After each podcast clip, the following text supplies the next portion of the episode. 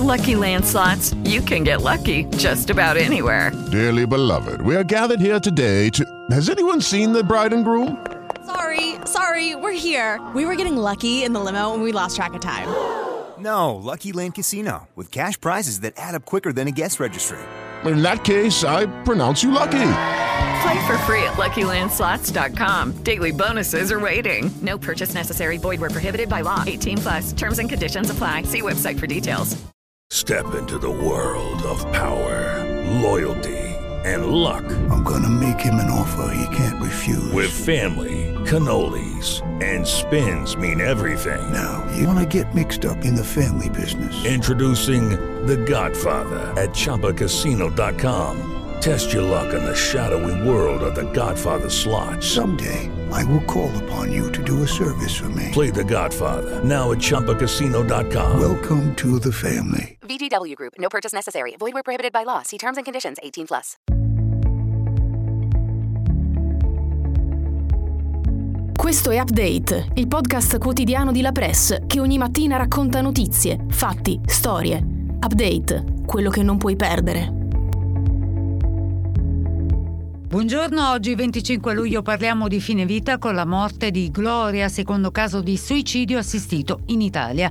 Poi andiamo in Spagna per analizzare i possibili scenari che si aprono dopo le elezioni. Infine parliamo della pesante ondata di maltempo che ha investito la Lombardia.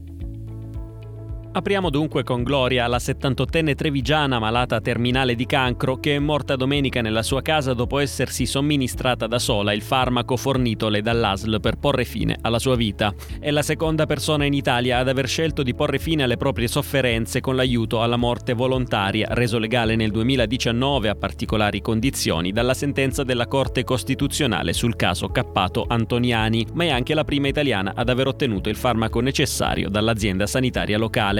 Come spiega l'associazione Luca Coscioni, la procedura di suicidio medicalmente assistito è avvenuta sotto il controllo medico del dottor Mario Riccio, già medico di fiducia di Federico Carboni, il primo italiano un anno fa ad aver chiesto e ottenuto nelle Marche il 16 giugno 2022 l'accesso alla tecnica.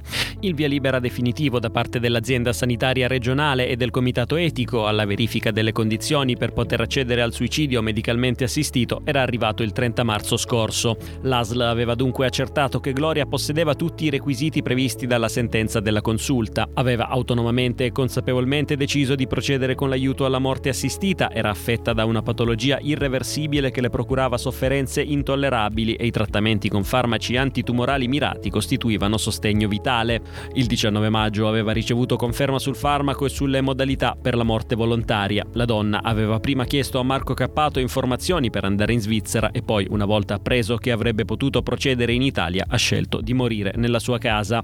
A Gloria, sottolinea l'associazione Luca Coscioni, è stata risparmiata una fine che non avrebbe voluto grazie alle regole stabilite dalla consulta e grazie alla correttezza e all'umanità del sistema sanitario veneto e delle istituzioni regionali.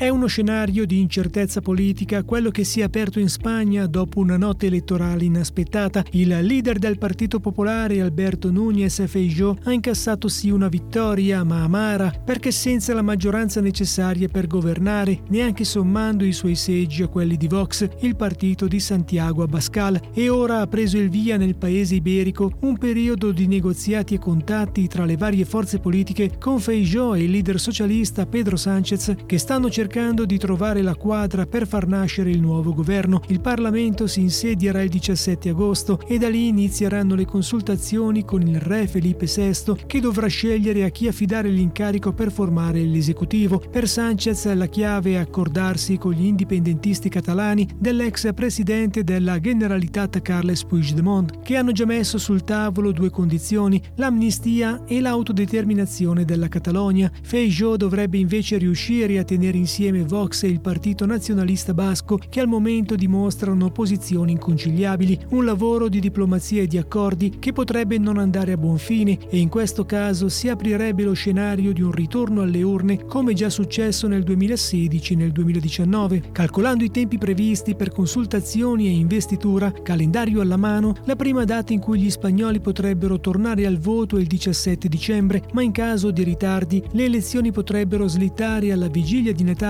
o perfino all'ultimo dell'anno.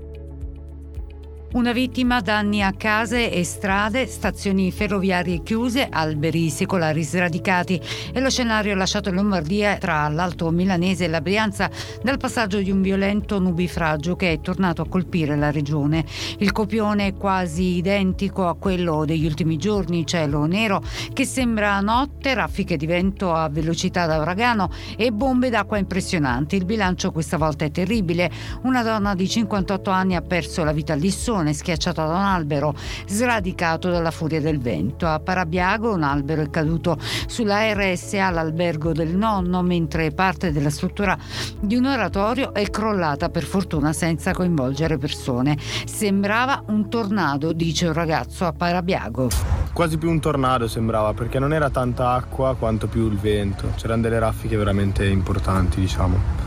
Sì, un ciclone per aver di vento quell'albero è proprio sradicato, quindi per essere un pino così, che è un albero bello robusto, sì, sì. ha fatto veramente un grosso danno. A Milano la linea M2 è stata interrotta per gli alberi caduti tra Vimodrone e Cernusco sul Naviglio, problemi anche per gli aerei, un volo della Delta Airlines decollato da Malpensa e diretto a New York è stato dirottato su Roma, fermi anche i treni regionali regionali chiuse le stazioni di Monza e Gallarate e l'allerta arancione diramata anche per oggi preannuncia nuovi temporali sulla regione.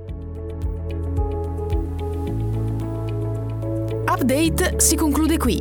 Se lo avete trovato interessante potete condividerlo sui canali social. Lo trovate su tutte le piattaforme podcast gratuite. Grazie per essere stati con noi. Buona giornata.